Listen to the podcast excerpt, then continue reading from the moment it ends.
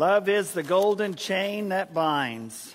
Happy souls above. It's the golden chain that binds us as well, those who feel that from deep inside, but also experience that and feel that with each other. It's a very special thing and a great blessing to be a part of a church family, to be able to gather together today in person as we sing together and pray together, partake around the table together as Davey led us be challenged together from God's Word. It's a wonderful blessing to be a part of an online crowd. Joyce and I were able to uh, be uh, that last week. I was able to share uh, the great assembly that was here last week, the wonderful comments from Eric. And it's just a great blessing to have that relationship, to have that love, to have that fellowship. It's a part of being able to live well. It's a part of being able to live life effectively. Over the last several weeks, we've been talking about uh, how to live effectively, steps to effective living, uh, basing our thoughts on Stephen Covey's uh, great book, The Seven Habits of Highly Effective uh, Living. And I think that as we've gone through those, we've seen uh, several of those. Begin with the end in mind, is how he put it. Living with the end in mind is how we put it. Seeking first to understand then to be understood, trying to understand where someone else is coming from, actually listening, living a life with priorities, not just doing something, but doing the right uh, somethings, being willing to try to find that potential for a win win, to where you don't have a winner and a loser in whatever tension or conflict or relationship you're feeling, but something is good that is good for everybody. And so, as we end that series today, I've entitled this message, Keep On Keeping On, and it's because of uh, a quote that I have from the preacher that uh, baptized Joyce and me way back in the day in San Antonio, later would marry us, and then became a, a missionary to India. He has gone on and is with the Lord now, but that was one of his sayings keep on keeping on. And if you're going to live effectively, that's what you have to do. Keep on keeping on. Keep on keeping on means developing the habits of effective living. Thinking of all those habits that we've been through over the last several weeks and also uh, the ones that we haven't mentioned at all because that list could be very long, as you would figure. And being willing to live that way and to strive to be that way, but not to stop doing that but to keep on keeping on, to keep on developing and cultivating those things that will make for a healthier life, a more effective life, and yes, I believe a happier life. Happy not in the sense that the world understands that term, where it's totally based on the circumstances that you're in, but a sense of happiness and joy that comes from way down deep that knows that the God of all comfort is comforting us and has called us to do that with others as well. And so keep on keeping on means developing these habits of effective living, living the effective life day in, day out, week in, week out, month in, month out, year in, year out. To not give up, to keep on keeping on. So, four things today about what keep on keeping on really looks like. First of all, to keep on keeping on, we must have creative cooperation. And Covey's word for that is the word synergy. Maybe you've heard that before, perhaps more of a business kind of term synergy. And I want us to be able to recognize what that is, but I want us to hear it, first of all, from the Apostle Paul in 1 Corinthians chapter 12. And as we read this great passage, it will help us to understand what that word means and what it looks like in a church setting. 1 Corinthians 12, first of all, read verses 12 through 14. Just as a body, though one, has many parts, but all its many parts form one body, so it is with Christ.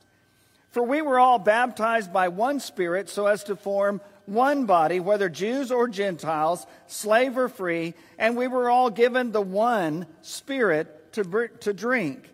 Even so, the body is not made up of one part, but of many. And then he goes on and talks about a few different parts of the body and says, look, just because a hand's not a foot doesn't mean it's not a part of the body. And vice versa, just because a foot's not a hand doesn't mean it's less than the hand. He talks about parts of the body from this perspective by saying one part can't say to the other part, because you're not like me, you don't belong to the body. That's not true. And another part can't look to someone else, to a different part, and say, well, because I'm not like them, I'm not a part of the body. I'm just not good enough. I'm not as good as some of those others. I'm not as needed. Well, that's not true. There's not an unnecessary part of our bodies. We want to hold on to all of them, and they all have a function. Uh, we continue reading in 1 Corinthians 12, verse 20. As it is, there are many parts, but one body. And then finally, verses 26 and 27. If one part suffers, every part suffers with it. If one part is honored, every part rejoices with it. Now you are the body of Christ, and each one of you is a part of it. That's synergy in the church. One body, but many members. One body, but many members. And if we're going to have creative co- cooperation, then that means something. Synergy implies unity in diversity. Synergy implies unity in diversity, not uniformity. Uniformity, I think, in some ways is the opposite of diversity. The church is diverse, just like your human body is diverse. It's got lots of different parts, lots of different members, but they all form one body in unity. Not the same. The hand can't say to the eye, You have to be the same as me. That's uniformity. Nor can the hand say to the eye, Because you're not me, you're not a part of the body. The truth is, there is unity in diversity, and that seems to be something that's in tension, seems to be something in conflict. One of the things that Eric shared last week as he talked about the Prince of Shalom, Jesus being the Prince of Peace, is it's not peace in the absence of chaos, but rather it's peace in the midst of chaos. And there's that, that kind of, that, that, that doesn't sound right, but it is right. And only Jesus can give that. And in the same way, there can be unity and diversity. Doesn't mean everybody's the same. It just means there's a sense of unity, a sense of commonness, a common purpose. We realize that nations are diverse as well, and we recognize that that can bring tension and even conflict. But it helps a nation to be diverse. The diversity helps strengthen us only if there is enough in common when it comes to the core values. When that's not the case, then it becomes a conflict. In the same way, the church is unity and diversity. And we're different. We have different passions, we have different skills, we have different gifts, we have different likes and dislikes, different preferences. All of that is good and fine so long as the core values are there. And the core values come from right here. One body, but many members, and all the members form one body. Why? Because there is one head of that body, and that is Jesus Christ. And so we find it sweet and heavenly when we share that oneness and that unity. To keep on keeping on, we must have creative cooperation, synergy. Synergy emphasizes and values the relationship the parts have to each other. Synergy, synergy means that the whole is greater than the sum of the parts. It's not just adding up the parts and coming to a sum total, but it's saying those parts interact and work together and perform different functions within the body to make the body better. And that's the same with the body of Christ. We are many members, but one body. And I appreciate Davy's wonderful communion thoughts to look up, to to look back, to look up to God, to look back to God's salvation history and how He's always been there for us, to look ahead to what's in front of us and the great blessing that we have. But the one that really stood out to me was the one that says, Look around. That's not one we like to talk about during the communion. But that's exactly why Jesus came and died.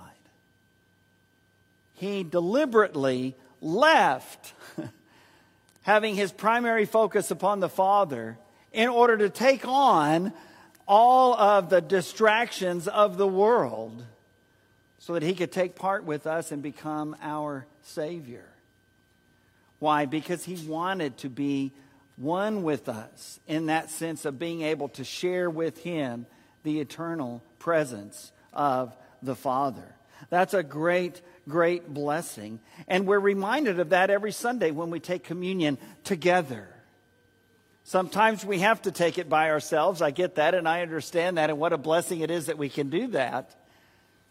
But the idea is for us to gather around the table together and to acknowledge that unity that we have in spite of our diversity and to be able to share the common love that we have for the common Savior because of the commonality of our sins. When there is mutual love, respect, and trust, our differences can be our strength. This coming January, I'll start a series of sermons, How to Connect with the Culture Without Deleting the Church. And that's our call, isn't it? Connecting with each other, and yet at the same time, seeking to connect with our culture, seeking to connect with our friends at school, with our friends at work, with our neighbors, with our family members, in such a way that we can influence them and help them to become closer to their Creator. How can we do that? How can we connect with that culture without deleting the church? I'm looking forward to that series. And we're described it in that song that we sang, Rusty. How sweet, how heavenly is the sight when those that love the Lord in one another's peace delight and so fulfill the word. To keep on keeping on, we must have creative cooperation synergy. Secondly, to keep on keeping on, we must sharpen the saw. That is renewal. These very familiar words in Romans chapter 12.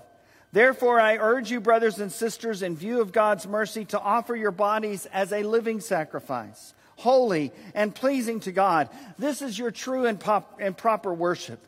Do not conform to the pattern of this world, but be transformed by the renewing of your mind.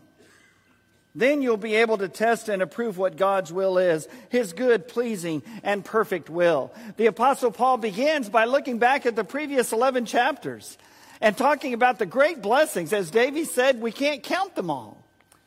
There's no paper big enough to include them all on it. And so Paul says, look, because of all these incomparable blessings of God, how do we respond? By giving our bodies, ourselves, our lives, presenting them as a living sacrifice. If called upon, we would give our lives for the Lord. I certainly hope that would be true. But we have the opportunity to do that every single day by living for Him. And that's what Paul encourages us to do, commands us to do. In view of God's mercy, present yourselves, your bodies, your lives as living sacrifices that's our act of worship today, every single day. And then he goes on in verse 2 and says, Don't conform to this world.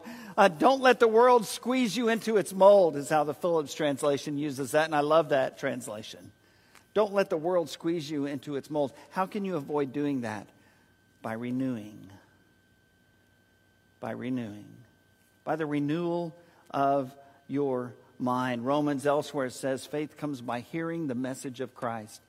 The familiar translation of Romans 10:17, faith comes by hearing and hearing by the word of God. To keep on keeping on, we must sharpen the saw. We must renew. We must continue to cultivate and develop these habits of effective living. And renewal implies growth. Renewal implies growth. growth. Peter says to his hearers that not only are we to have these great characteristics, we are to have them in increasing measure. That means growth. Are you growing? Are you growing in your faith? Are you growing in your knowledge and understanding of God's Word? Our shepherd David Wick shared with us that wonderful, marvelous passage in Psalm 19, which is really about the Word of God and about the, the worship and fellowship that we enjoy together. But that announcement that the creation makes without words in all languages, we wouldn't have that great passage and that great understanding, knowing that the heavens declare the glory of God we wouldn't know that unless we read the scripture. Unless we're willing to commit to renewing ourselves and to growing in our faith. Renewal implies growth. We began this series talking about inside out, that, that, op- that idea of developing and cultivating our lives from the inside out. Not just working on the externals, but working on the inside. My relationship with God, my heart, my understanding of God's Word. And to understand it and to follow it, we have to know it. And to know it, we have to read it. That's renewal, that's sharpening the saw. To keep on keeping on, we must sharpen the saw. We must renew. We must grow. Something is not growing, it's what? Well, it's either dead or dying. Are you growing in your faith? Are you renewing every day? Or are you conforming to the pattern of this world? Thirdly, to keep on keeping on, we must acknowledge the law of the harvest. We must acknowledge the law of the harvest. Now, you're looking at a city boy born and raised in San Antonio, not exactly a rural part of the country. Um, lived for 20 years in the Dallas Fort Worth Metroplex, even worse uh, college in Oklahoma City, nine and a half years in Winston-Salem, North Carolina, of about 200,000 people, and in the midst of a triad of a whole lot more than that. And now here in Tyler. And so when I start talking about the law of the harvest, I'm not speaking from experience, okay? That's called a disclaimer. So that every comment that I make from here on out that I get wrong, it'll be okay. I've already acknowledged that. But I can give you some words from someone who was very, very familiar with the rural agricultural world. You see, when Jesus told his parables, that's what he talked about because that's what they knew.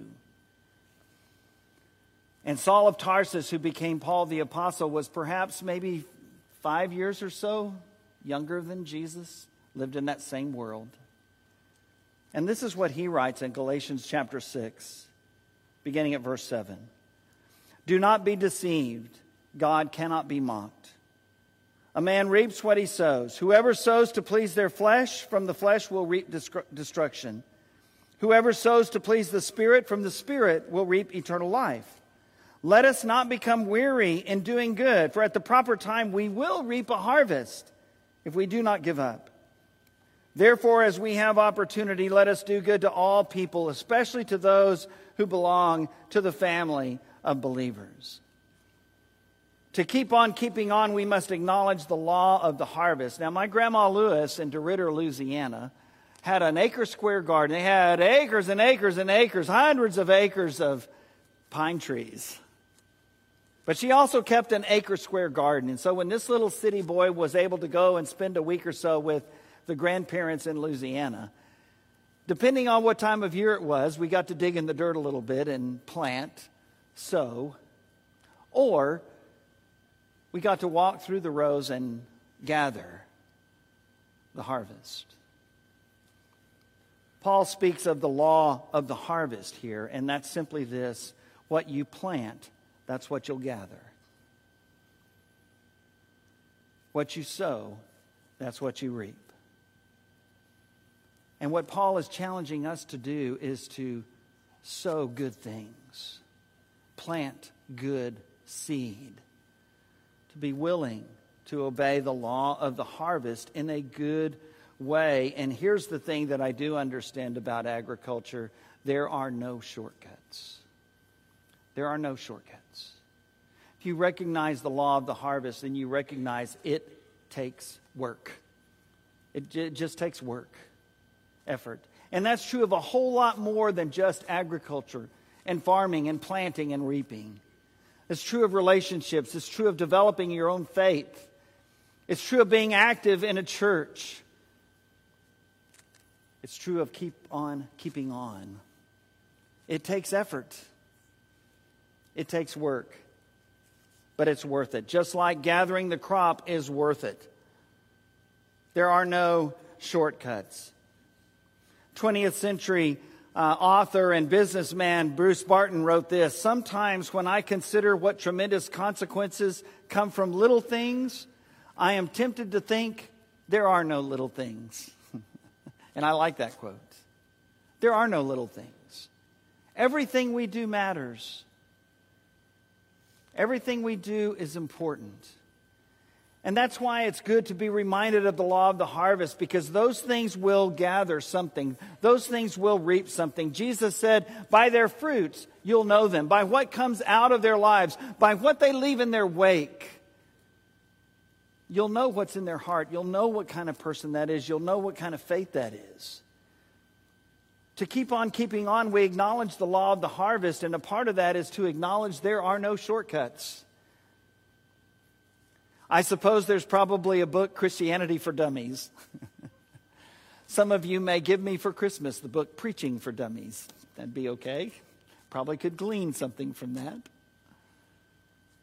But the truth is, the Christian life contains no shortcuts.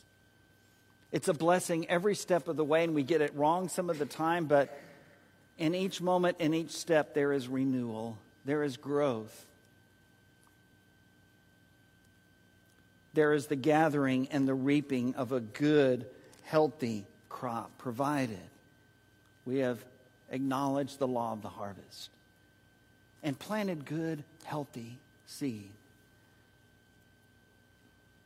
Finally, today, to keep on keeping on means we must look to Jesus. We must look to Jesus. We cannot do this without it. And Paul or the writer of Hebrews acknowledges that in Hebrews chapter 12. You know the honor roll of faith in Hebrews 11, where much of the Old Testament is given in a brief summary and survey of all the good things that people did by faith. Biblical faith is an active faith. And so he gives us lots of examples of people that had an active faith, that believed and trusted in God and then acted like they did, took him at his word and lived obediently. Not perfectly, but faithfully. And so the last of those great examples is the best one of all. Hebrews 12, beginning in verse 1. Therefore, since we're surrounded by this great cloud of witnesses, let us throw off everything that hinders and the sin that so easily entangles. And let us run with perseverance the race marked out for us, fixing our eyes on Jesus, the pioneer and perfecter of faith. For the joy set before him, for the joy set before him he endured the cross, scorning its shame, and sat down at the right hand of the throne of God. Consider him who endured such opposition from sinners, so that you will not grow weary and lose heart, so that you will keep on keeping on. You see, that's what Jesus did. He did not quit, he kept on keeping on. And now it's up to us to not grow so weary and so tired that we give up. And believe me, I know, I know, we're tired. you want to describe how people feel over the last five years here in this country? Tired is a good word. We're tired. We're tired of it all. We're tired of the struggle. We're tired of COVID. We're tired of the treatments of COVID. We're tired of the news about COVID. Okay, I'm not going to say that anymore. We're tired of the conflicts. We're tired of the bickering. We're tired of the polarization. And if you think you're tired and you have a little bit of gray in your hair, you're not nearly as tired as these kids over here are of it. They're not going to have it. They're just not. They're not going to fight those battles. They don't care about that stuff. They care about stuff that's far more important and far more eternal. And that's what happens when you look to Jesus. Eric writes in his bulletin article this week about running the race, but making sure that you're running with the current of God and not against it. And I think that's so well said. Are you with the current of God? Or are you fighting it? To keep on keeping on, we must look to Jesus because, that, because he did it. And he did it well. And he did it for the joy set before him. Because when you realize and recognize that joy set before you, that nothing that happens in this world can take away, then you can endure the difficulties that you face in this world. And that's the thing that separates Christianity and the Bible from everything else. Everything else says, let me tell you how to make your circumstances better so that you can be happy, so that you can find peace. Jesus comes along and says circumstances are important and you better deal with them, but that's not what brings peace. It's not what makes you happy. That's not what makes you content. That's not what gives you joy. What gives you joy is to be in that relationship with God. And for that to happen, we have to keep on keeping on. The reason for the existence of the church is so that we can help each other do just that. That's what we want. As we are continually leaning on the everlasting arms of Jesus, our prayer is that God would bind us together in love. This morning, if you need help so that you can keep on keeping on, that's what the church is for. That's what we're all about. You'll find that help if we can help today. You can ask for that help and we'll give it. Come to the front if you like as we stand and sing our song together.